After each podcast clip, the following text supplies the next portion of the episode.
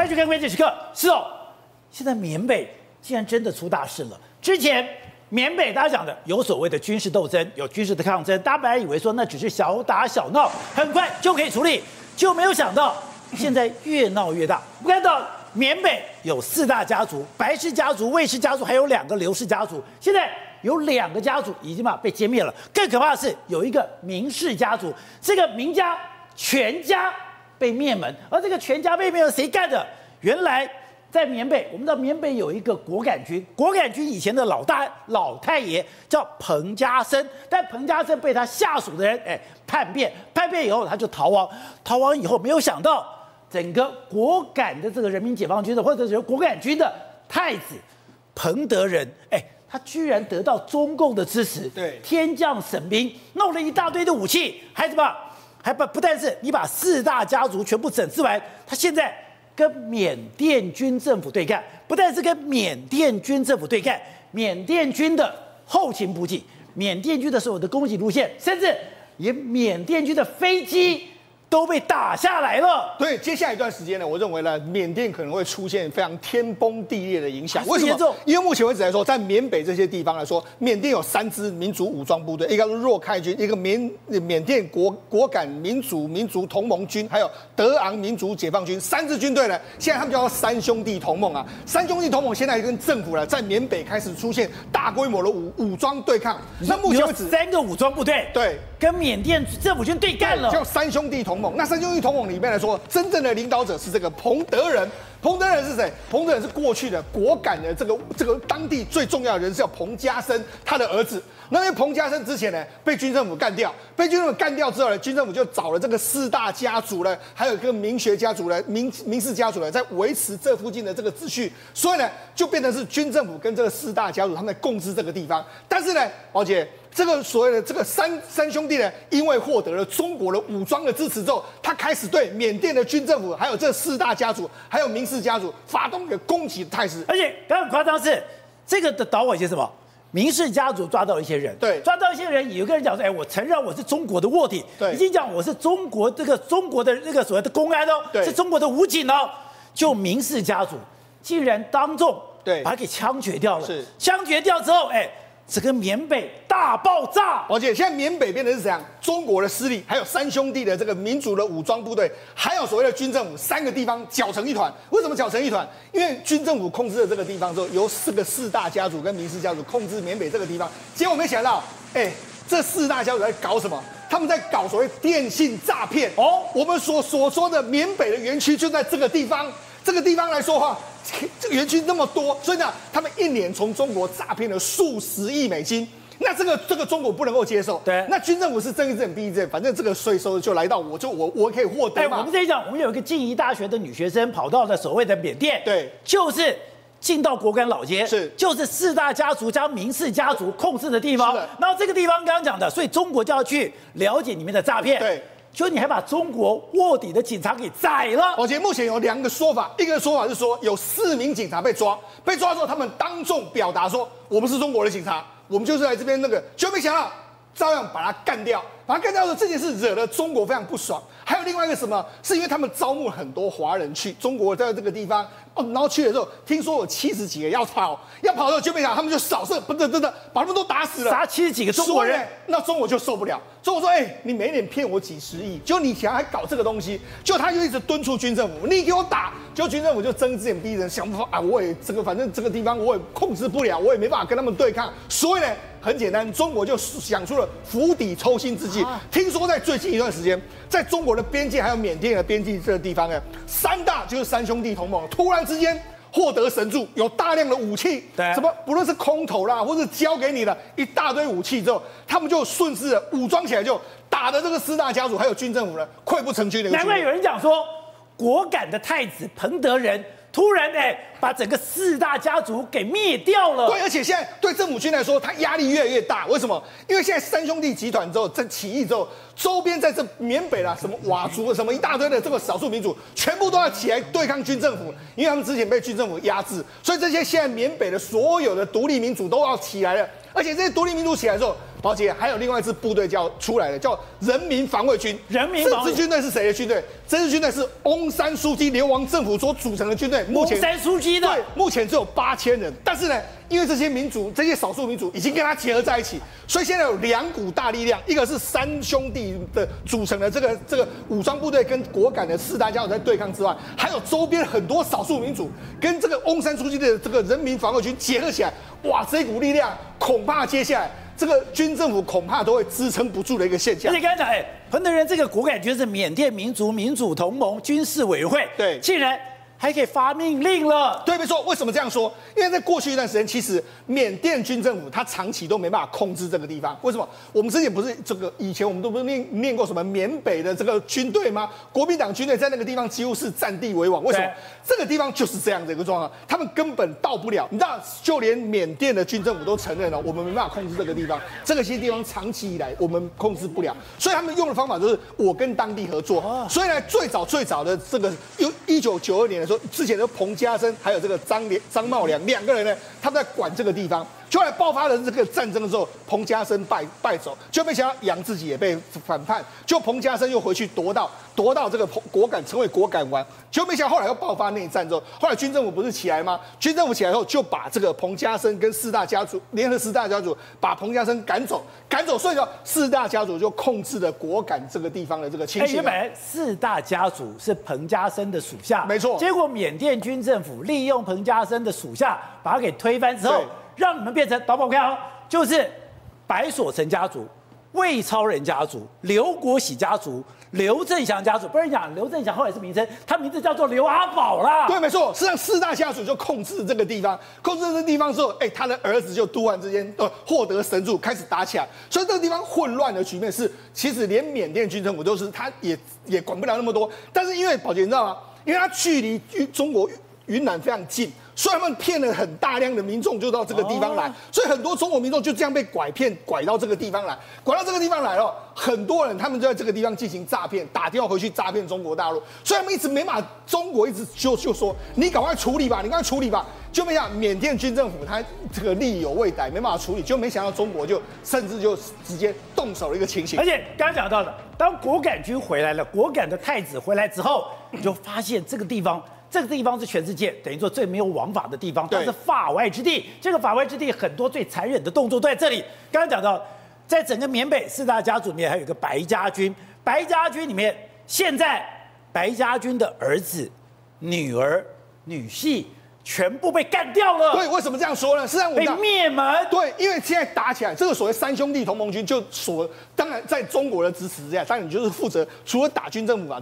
军政府之外，你就要消灭四大家族。那四大家族有一个白所成家族。那一开始打的时候，那因为这个四大家族都仗着说，哎，我有军政府，那你们这是这个一般的军队打不赢我们。就他一开始还跟他说，hold 大力的来，我们就打到底。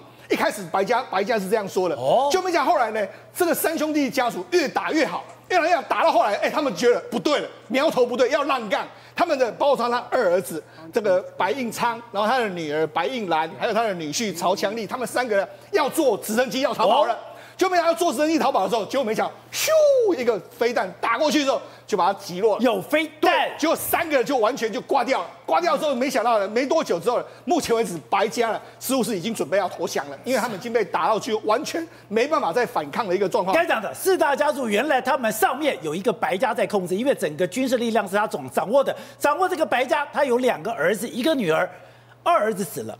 二女儿死了，女婿死了，现在只剩下大儿子白应能。对，事实上还抛出来，就是这这个当场，就是他们击落这个直升机的这个画面，就传言就是他们三个都死掉。所以目前为止，白家已经岌岌可危。还有除了白家岌岌可危之外，宝姐还有一个名家，明家也是一样。名家目前为止来说已经被打进去了。明目前明。这个名家是明学昌，明学昌来说，你看，因为他们攻进去，因为明学昌是最嚣张，传言这一次杀害中国公安就是名家，就是名家，所以呢，名家原本不是四大家族，但是因为他们搞电信搞得太夸张，所以他们就决定说把它干掉。虽然目前为止来说哈，就因为中国已经悬赏了，中国针对他们几个悬赏十到五十万人民币不等，因为他们目前为止就是抓了中国公安，还有杀了中国公安，就不像所以杀公安就是明家，所以后来听说这个明学昌被发现，因为他是。因为看来没办法，被已经攻进去了。听说他畏罪身亡，畏罪身亡就直接这样一一具尸体，对，就是尸体。这个尸体确定就是明学昌的一个状况。所以现在目前为止来说，你知道为什么吗？明学昌真的是相当夸张。你看他们是之前杀了非常多人的时候，他们准备把人活埋的一个状况，所以大家都觉得不能够接受嘛。那那因为目前为止，而且更夸张是什么？为什么这次？果敢就会打这么顺，对，我有火箭炮，我可以把直接白直接粉直升机打下来，对，所以刚刚讲的白家三个人就等于说在那边是亡掉，对，刚刚讲的明家，明家为什么打不了？他说他有无人机，对，在上面控制，是。这无人机可以在上面发射炮弹，对，名家完全挡不了，对，没错，你看这是这个所谓的果敢民主同盟军的这，你看他们有这个，他们居然有这个无人机啊，所以这无人机到底从哪里来？宝姐很简单嘛，就是中国给你的嘛，哎、哦，他们还还声称他们击落军政府的飞机，哎，哎，飞机都能打下来。然后还有还有很大量武器，那到底从哪里来？当然大家都知道，说就是你这个所谓中国大陆给他的一个状况。那我们就讲嘛，是在过去一段时间里面来说的话，这个四大家族，包括白所成啊，包括魏超人啊，包括说像刘振祥啦，还有包括刘国喜啊，他们几个本来就是在这个地方就做生意。你看，譬如说像白所成就百盛集团啊，那魏超人叫亨利集团啊，然后这个刘振祥叫做福来福利来集团。我跟他讲啊。实际上，之前我很早很早就，我曾经去过缅甸的北部。你去过？那那个地方是什么呢？那个地方其实最早最早有非常多赌场，因为那个地方很多中国人会在这边赌，所以那边本来就是赌场非常多的地方。只是说也也是一样，因为赌场后来中国人不去，跟柬埔寨的故事完全一模一样。赌场中国人不去之后怎么办呢？就招募了大量人进来造诈骗。那赌场呢？当时呢，中国允许你，所以他们当时也在中国的默许之下都成立了赌场。然后这个利润来说，中国跟这个缅甸军方大家都可以分到，所以大家都做生意做得好好的。可是问题是你现在专门在做诈骗的时候，就只有我中国人倒霉，所以他们就面的面变成是他们的关系跟四大家族就变得越来越紧张的一个态势。而且你刚才讲说。现在这个打打仗啊，已经不是说我是地方军的问题，是不是在果敢军缅北这些地方势力的问题？对，这些打打打打打，刚才讲说打到哪里，已经跟缅甸政府军直接对抗。因为刚刚讲四大家族背后的力量就是缅甸政府军，缅甸政府军在支援的时候非常恐怖，是你飞机我们打下来，甚至你要进攻的时候，你的后勤系统。也完全被截断掉了。对，没没错。目前为止来说，中这个中国用了几个方法。第一个，除了强力支援这个所谓果果敢同盟军，就是三兄弟同盟军之外，他们现在抓了很多人啊。譬如说，你看，这是微博上面的，这是民这个所谓四大家族的魏家的二公子，他就魏家也被抓了。说啊，我们不要再弄了，我们要赶快把所有人都放出去了，不然中国会血债血还。然后另外一个刘刘氏家族也是一样，多少家庭支离破碎，多少人倾家荡产，我们家族绝不能再从事电信诈骗的业务。他们就开始这边反省。那为什么要反省？因为说实在，中国这一次给这个这个缅北军的武力还有人员的支持相当多，我们就跟他讲，你看。这目前为止啊，哎，看他们的以前的部队哪有的？哎，这是果敢军，他们以前都没办法穿完整的军服，他们不但完整的军服，你看枪支非常多，还有很多，他连榴弹炮都有。对，那还有什么？宝杰，还有这个，你看无人机，他们无人机，大型无人机，你看下面还装了很多炮弹，那直接去打你的这个炮弹，在这个地方。另外还有什么？哎，他们还挖，他们挖了很多工事啊。我们这次不是在这个哈马斯看到很多什么碉堡啊，或者地道？哎，他们也挖了这么多。他想说你怎么会这样？还有什么？他们军队里面还会搭配什么机枪手啦，还有狙击手。哎，这哪是地方部队会的这个状况？所以人家就说有人在教他们，而且这里有人来教他们的时候，他们还跟另外我刚才不是讲吗？他们还跟人民人民防卫军结合在一起吗？人民防卫军结合人民防卫军呢，就是过去效忠翁翁山书记，还有一堆这个所谓军事的这个头目，他们是真的能打的。所以现在整个都汇流在一起的时候。其实目前为止，闽南来，也就是说缅缅甸最高的这个军事政府的将领，应该会非常的担心，因为这个力量越来越大。难怪我看到我看到 BBC，我看到很多报纸讲说，哎，他现在是直接冲击到了这样，说他说缅甸军政府面对了。整个本世纪以来最大的危机，对，没有没有错。除了这个三兄弟家族呢，事实上有中国的支持之外，还有人民防卫队，还有少数民族。现在反正他们的目标就是一个，就是推翻军政府。所以你知道，军这个所谓缅甸，搞不好在未来一段时间可能会打起更大规模的内战。好，玉凤，我们在讲诈骗，诈骗很多的诈骗。台湾还有一个建义大学的女生被送到那个地方去，对，结果搞了半天，那就在果敢，而且就在果敢老街上面。而且刚才讲那个果敢老街。是非常可怕的。我们来讲过去来讲的话，大家都听过 KK 园区，到 KK 园区你还有机会回来。可是如果你在 KK 园区太皮的话，他就送哪里？送果敢老街，你就送到那个地方去。到了果敢老街，你几乎没有回来的一个机会。为什么呢？因为 KK 园区呢，它是做生意的地方。你来，你有三个月的试用期，你三个月诈骗做不好，你可以慢慢的学，慢慢的教。但是在果敢，你就一天。你一天做不好，他就直接把你一枪给打掉。打掉之后呢，你根本没有回来，因为那个地方呢就被卖掉了。对，就是直接把你吃掉，直接把你给杀掉。那在过去来讲，果敢就是我们看到的，他一开始是做什么？做这些赌场，然后呢有女荷官，然后呢有豪华的餐厅。可是后来呢，很多的人，尤其是台湾的黑帮。那个时候呢，就是扫扫荡，然后就躲去那个地方。他们一开始的时候，既是躲在这个餐厅里面。果敢老街。对，这果敢老街其实他们的餐厅、他们的豪华的这个 casino，完完全全是学哪里？学澳门。所以呢，一开始台湾的我以为缅北应该非常落后，搞不好都是木造的房子。这是缅北老街。对，他们讲缅北这个所谓的果敢老街上面。全部都是天仙美女，对，他弄了非常非常多的一个饭店，然后那个在饭店呢，很多人去的时候呢，他们就发现说奇怪，四大家族就说你们台湾人来也不喜欢女生，然后呢也不下场赌，然后呢饭店一直开一直开，房间一间两间开到十几间，他们觉得很奇怪。后来四大家族进去问他们在干嘛，他们才知道我们台湾人去那边做诈骗，然后会了之后呢，他们就说我们要抽成，而且他非常的凶狠。等一下。四大家族去诈骗中国是跟台湾人学的，对，因为台湾人从 KK 园区一直跑一直跑，跟他讲从柬埔寨，然后柬埔寨以后跑到缅甸，跑到缅甸了以后都跑到了所谓的各果敢老街，然后呢，四大家族进去说你们在干什么，在搞诈骗，就学会了。对，因为四大家族以前都觉得你们华人来那就是赌啊，就是女生啊，那台湾人去怎么房间一直开一直开一直开一直开，而且他一个晚上都是好几千块台币哦。后来他们进去之后才发现说，原来你们在搞大诈骗。那个时候他们还不知道什么是诈骗，所以呢，台湾人教他们之后呢，他们变成自己是老板。所以有很多台湾的黑帮的头都这边扣在那个地方。反正呢，你今天就是要骗台湾人来，你今天呢就是由这个地方去骗中国大陆的人，然后一直弄，然后后来如果你骗不到人的话，你看喽，直接被打到这个地方，然后呢用脚踹，直接棒棒棒，这个就是果敢老街非常凶狠的，而且他们都把它拍下来。直接传给你的爸妈，传给你的亲人，这个是最可怕的。以前不是有那种杠铃吗？那种杠铃一一开始压酒类呢，是石头，他是拿石头，然后呢就告诉你，你今天做不好，拿石头把你的十根手指头一根一根敲断。用这个东西，然后呢，把这个画面给拍下来，再传给别人，然后呢，你这样子，你根本不可能有机会来逃离。难怪人讲说这个地方是全世界最目无王法的地方。最目无王法，而且呢，去过的人有人逃出来说，真的是太可怕。那边还有一个水牢，你知道吗？这个水牢这是它的外观，其实它里面的水牢是怎么样？它叫你半蹲。然后呢，就开始放水，然后呢，你根本站不起来，你进去就是不打算起来的。然后呢，就慢慢的放水，放水，放水，然后你就开始到了你的嘴巴，到你的鼻子，到你的眼睛。你一开始还有我怎么呼吸？你还有体力，你只能这样子往上。可是呢，你到最后没有体力了，你的脚会麻，你到最后是你淹死你自己。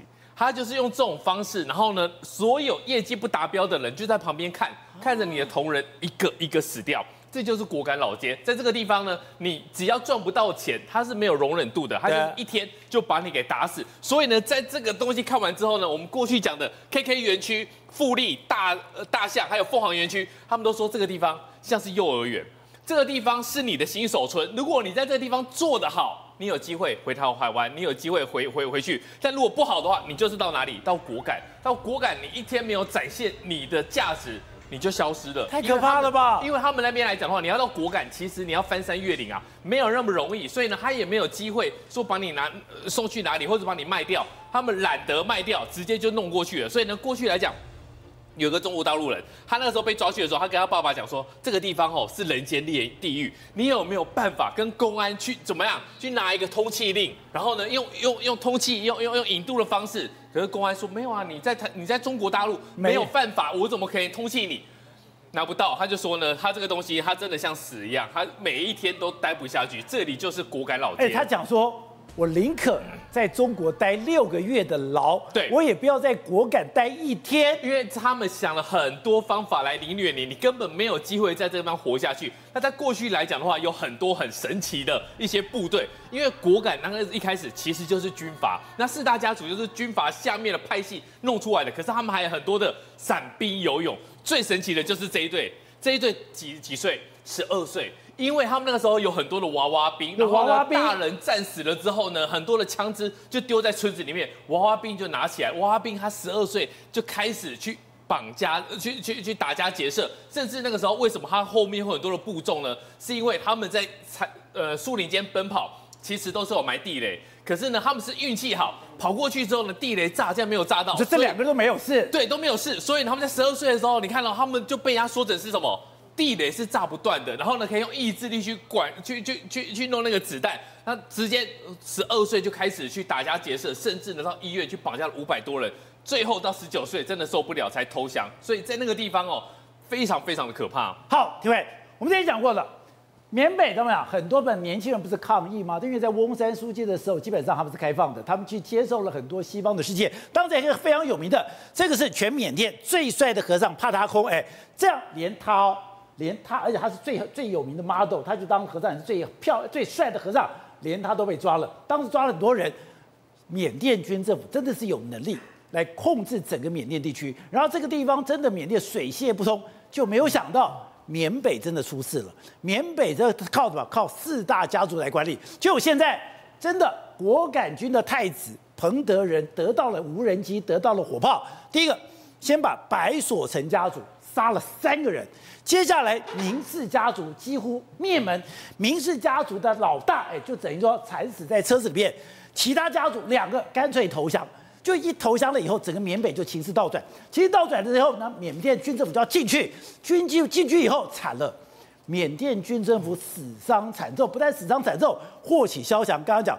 翁山书记那支部队又起来了。对，这件事情其实也没非常简单啊，没有那么复杂。什么意思呢？中国告诉你说谁才是老大。这四大家族本来跟中国的关系也都不错的，但是为什么呢？是因为后来做了电诈集团、诈骗集团之后呢，钱越来越多，军火越来越多，后来就不受控了，不受中国控制了，所以中国要控制它，没办法控制它了。再来，本来缅甸的军政府跟中国关系也不错啊。北方的政府军也跟中国关系不错啊，那为什么今天搞成这个样子呢？其实很简单一件事情，就是他们完全后来就不受中国控制了。你知道中国在缅北要推动什么东西？当然也要推动它的一带一路。那这个一带一路的沿线当中，你看这如果四大家族在把持这个整个地方势力的情况之下，会不会跟中国予取予求，要求更多？比如说你要征收土地，哎，是不是要？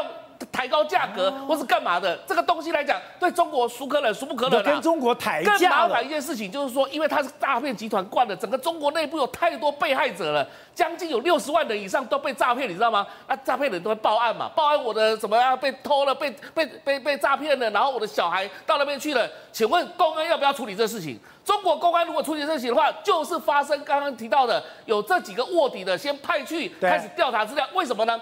因为中国早上缅北的这个政府军要请他们帮忙的时候，他们什么？他们早就被四大家族收买了。这些人怎么可能会帮这些家族去提供资料给中国呢？所以他们只要被爱莫能助，中国就只好把自己的公安派到那个地方去做卧底。结果卧底失去风，这个这个走漏风声，结果后来就被杀掉了。哎，孰可忍孰不可忍？你进来杀我公安，你杀谁？杀老百姓可以，你杀我公安，而且，而且连杀了四个公安，而这四个公安他们在那个场景是吧？当你抓到公安，马上表明身份，我是中国的警察。结果没有想到，那个明氏家族的明学昌，他听说是他的女儿，他女儿听说最凶的。砰砰砰就砰掉了，啊！你就是把中国公安干掉，那你中国公安从昆明来的，从杭州来的，那还得了？整个中国公安体系、政法体系，整个全部动起来了。告诉你我一件事情，我的太子那个彭德仁在我中国境内，当年二零零九年的时候，政府军跟那个所谓的彭彭家声之间的斗争，后来彭家声他们整个倒台之后，后来呃这些势力全部都进入到中国云南。哦，我今天就把这个太太子送回来。你说。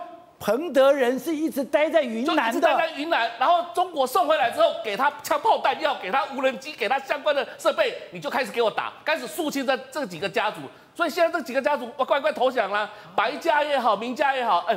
没办法，只好白家快灭光了。对，然后另外刘家跟魏家来讲，开城门了，对，也就是说把那个园区来开给那个所谓的太子，你就回来吧，彭德伦就回来了。刚才讲刘国喜家族跟魏超人家族马上开城门迎接了，是，但是开开回来之后，结果中国就掌控这个地方。那政府军呢？因为现在翁山书记那个部队，他们也集结大概七千多名，去搞掉政府军两万多人了。那他们为什么这些武器也是中国提供的？那什么意思呢？其实，在缅甸所有的派系都跟中国非常好，但是你只要这个派系不听话，不好意思，中国就应用另外派系把你铲除掉。所以现在缅北说穿了，我到最后来讲。中国就是赢家，中国就是想要控制这个地方。那本来来讲的话，大家相安无事，但是因为这几个家族太嚣张了。你看最近这一两年当中，为什么？二零二一年这个缅甸政变嘛，所以政府军掌控一切之后，这几个家族就凭借了政府军，而且他们收买政府军，这些将军他们就袒护他们，袒护他们之后，他们竟然还拍抖音。拍 Facebook，拍直播，然后告诉大家说他们多嚣张，他们多厉害。你如果这太嚣张的话，整个中国一出手的话，你这四大家族全部灭门。欸、我都没有想果敢老，就我以为是非常偏僻、非常落后，搞了半天跟一个小澳门一样。是啊，所以就是说，其实中国。你要赚钱没关系，睁一只眼闭一只眼，其实到哪里大概都差不多这样子。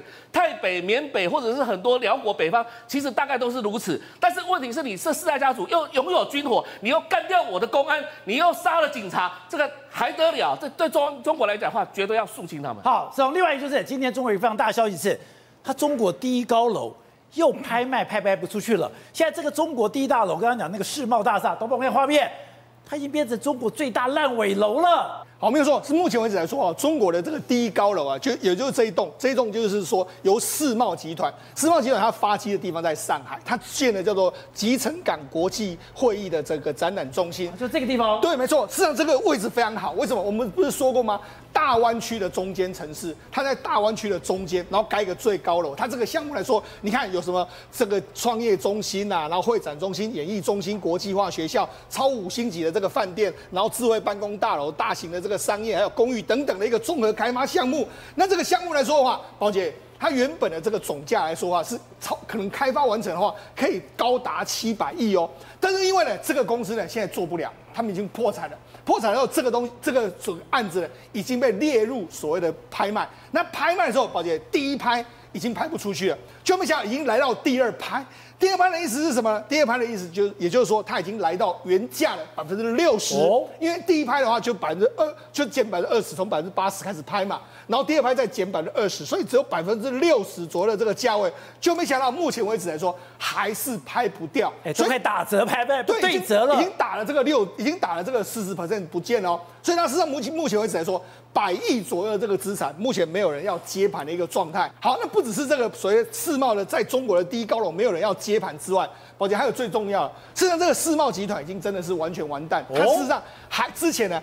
还把这个下这个在伦敦，因为他在伦敦金融城下面来说的话，他还有一块地哦。他在伦敦有盖房子，就没想到他就说，那目前为止，我们就准准备把它卖掉。卖掉之后，所以你就知道，事实上目前为止，他整个公司是陷入一个非常大的财务危机。大家都问说，他有可能会在接下来的这个状况里面会出现类似恒大倒闭的这个局面。但之前不是讲什么深圳这种什么的像这个什么的东方太阳直接窜升吗？对，但是问题是现在对深圳来说真的相当糟糕。为什么？现在深圳的房价整体市况都非常不好。我们举几个例子，譬如说有一个深圳最近有一个叫做洛克资本，那洛克资本来说的话，它成立在二零一二年。那这个公司来说的话，它是中国大陆最有影响力的私募的股权公司哦。然后公司团队有七十个人，那目前为止已经投资大概十二亿人民币左右，然后有五百位投资人。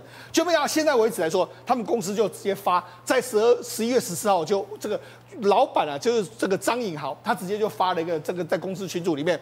我要走了，你们也走了，就这样子，然后人就不见了，然后人就不见了之后，等下你要收到一个公司，你没给人家交代，你基本上你的离职金、你现在的资遣费都没有交代，我要走了，对，你们也走吧，对，就没想到听说目前为止来说，这十几亿元呢，他自己卷款就跑了，那跑了之后，结果没想到媒体要去查，哎，他们办公室，哎，办公室就真的完全都没有人，人去楼空，已经都完全人去楼空的这个局面。好，那你知道，事实上深圳目前为止压力非常大之外，还有另外一个地方就是北京，北京也是一样。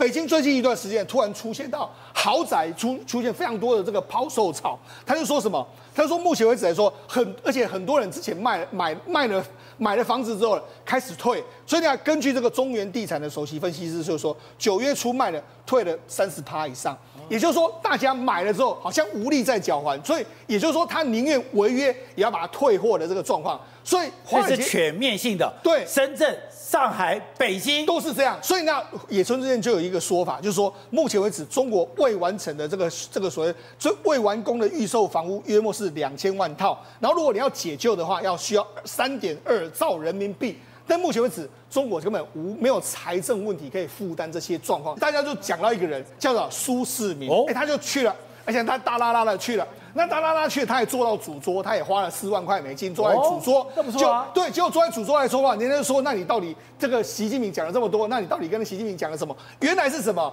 原来他要做什么？原来传言啊，他不是要去投资，他好像要跟习近平说：“哎，我要卖掉一个，包括说旗下在中国的这个物流园区，总价要一一百亿人民币。”我的钱要汇出来，他是要让杠，他要找他是要跟他说，哎、欸，我要别别我我要卖了。那为什么？他目前为止这个物流的园区来说，有在十一个城十一个城市的十一个物流园区，那总价超过一百亿人民币。因为你这么大的案子来说。没有这个高层点头，恐怕是没有办法。所以他不是去投资，是不是要让杠？他要让杠。好，那那他要让杠的话，为什么要让杠？我们给大家看一下。是在他投资很多物物流园区，就有点类似这个广地广州的这个空港物流园区这个地方。广州对，广州这个哎，广州照理说是非常好，对不对？他收购了这个地方之后，结果没想到都还没完工哦，都还没完工之后，他就说我要我要撤退。为什么？因为他看到整个中国的房地产，整个中国的这个景景气相当糟糕。我盖的这个物流园区，问题是如果没有人来这个工作的话，没有人来使用的话，那当然我就宁愿这个赶快就能够脱手就脱手。所以这次苏世民是要去跟习近平说我要走，跟大家认为说哦他要去拍马屁，好像是一个不太一样的一个局面。好，国珍，张院长，你们商周最近也做了一个专题报道，哎，这个专题报道说中国现在有一个非常大的问题是人口问题，而中国的人口。他的出生率、出生的人数回到什么时候？回到中国八年抗战的时候。对，习近平的大危机来了，他从来没有想看这件事情竟然提早十年发生，所以他在十一月在全国妇女大会的时候，竟然告诉所有的中国女性说：“回家生小孩，这是你唯一的工作。”回家生小孩，你知道为什么他要这么说吗？因为最所以刚刚讲到，习近平在中国妇女第十三次全国代表大会闭幕式上讲，官员有责任加强对。年轻人婚恋观、生育观、家庭观的引导，要积极培育新型的婚育文化。哎，要婚姻还要生育文化，所以讲穿了就是回家生小孩、照顾家庭。这是十一月三号说了。结果这礼拜中国的第一大人口第一大县安徽的临泉公布一个数字，也是习近平为什么要这么说的一个很大原因是。这个人口第一大县竟然在今年关了五十个幼儿园，五十个，因为完全收不到小孩。五十个幼儿园，对，这是中国人口第一大县哦，一个县就有两百三十万的人口，结果人口不断的下滑，所以幼儿园大量的关闭，减少了五千六百多个幼儿园。你知道吗？去年中国还生了九百五十六万人，今年会生多少人？中国自己的工程院的院士自己说，今年可能不到八百万人，这代表什么数字？你知道吗？中国在文化大革命的时候或大饥荒的时候都没有第一个数低于这个数字，低于这个数字的是八年抗战了，一九三八年。所以你说中国现在新生的人口居然跟中国八年抗战一样多了？那时候兵荒马乱，人生灵涂炭，竟然生的人还比现在还要多，而且那时候人口基数才四亿人，现在人口基数是十四亿人，所以差这么多。所以习近平现在碰到什么问题？连爱尔兰的牛奶工厂都倒闭了，因为。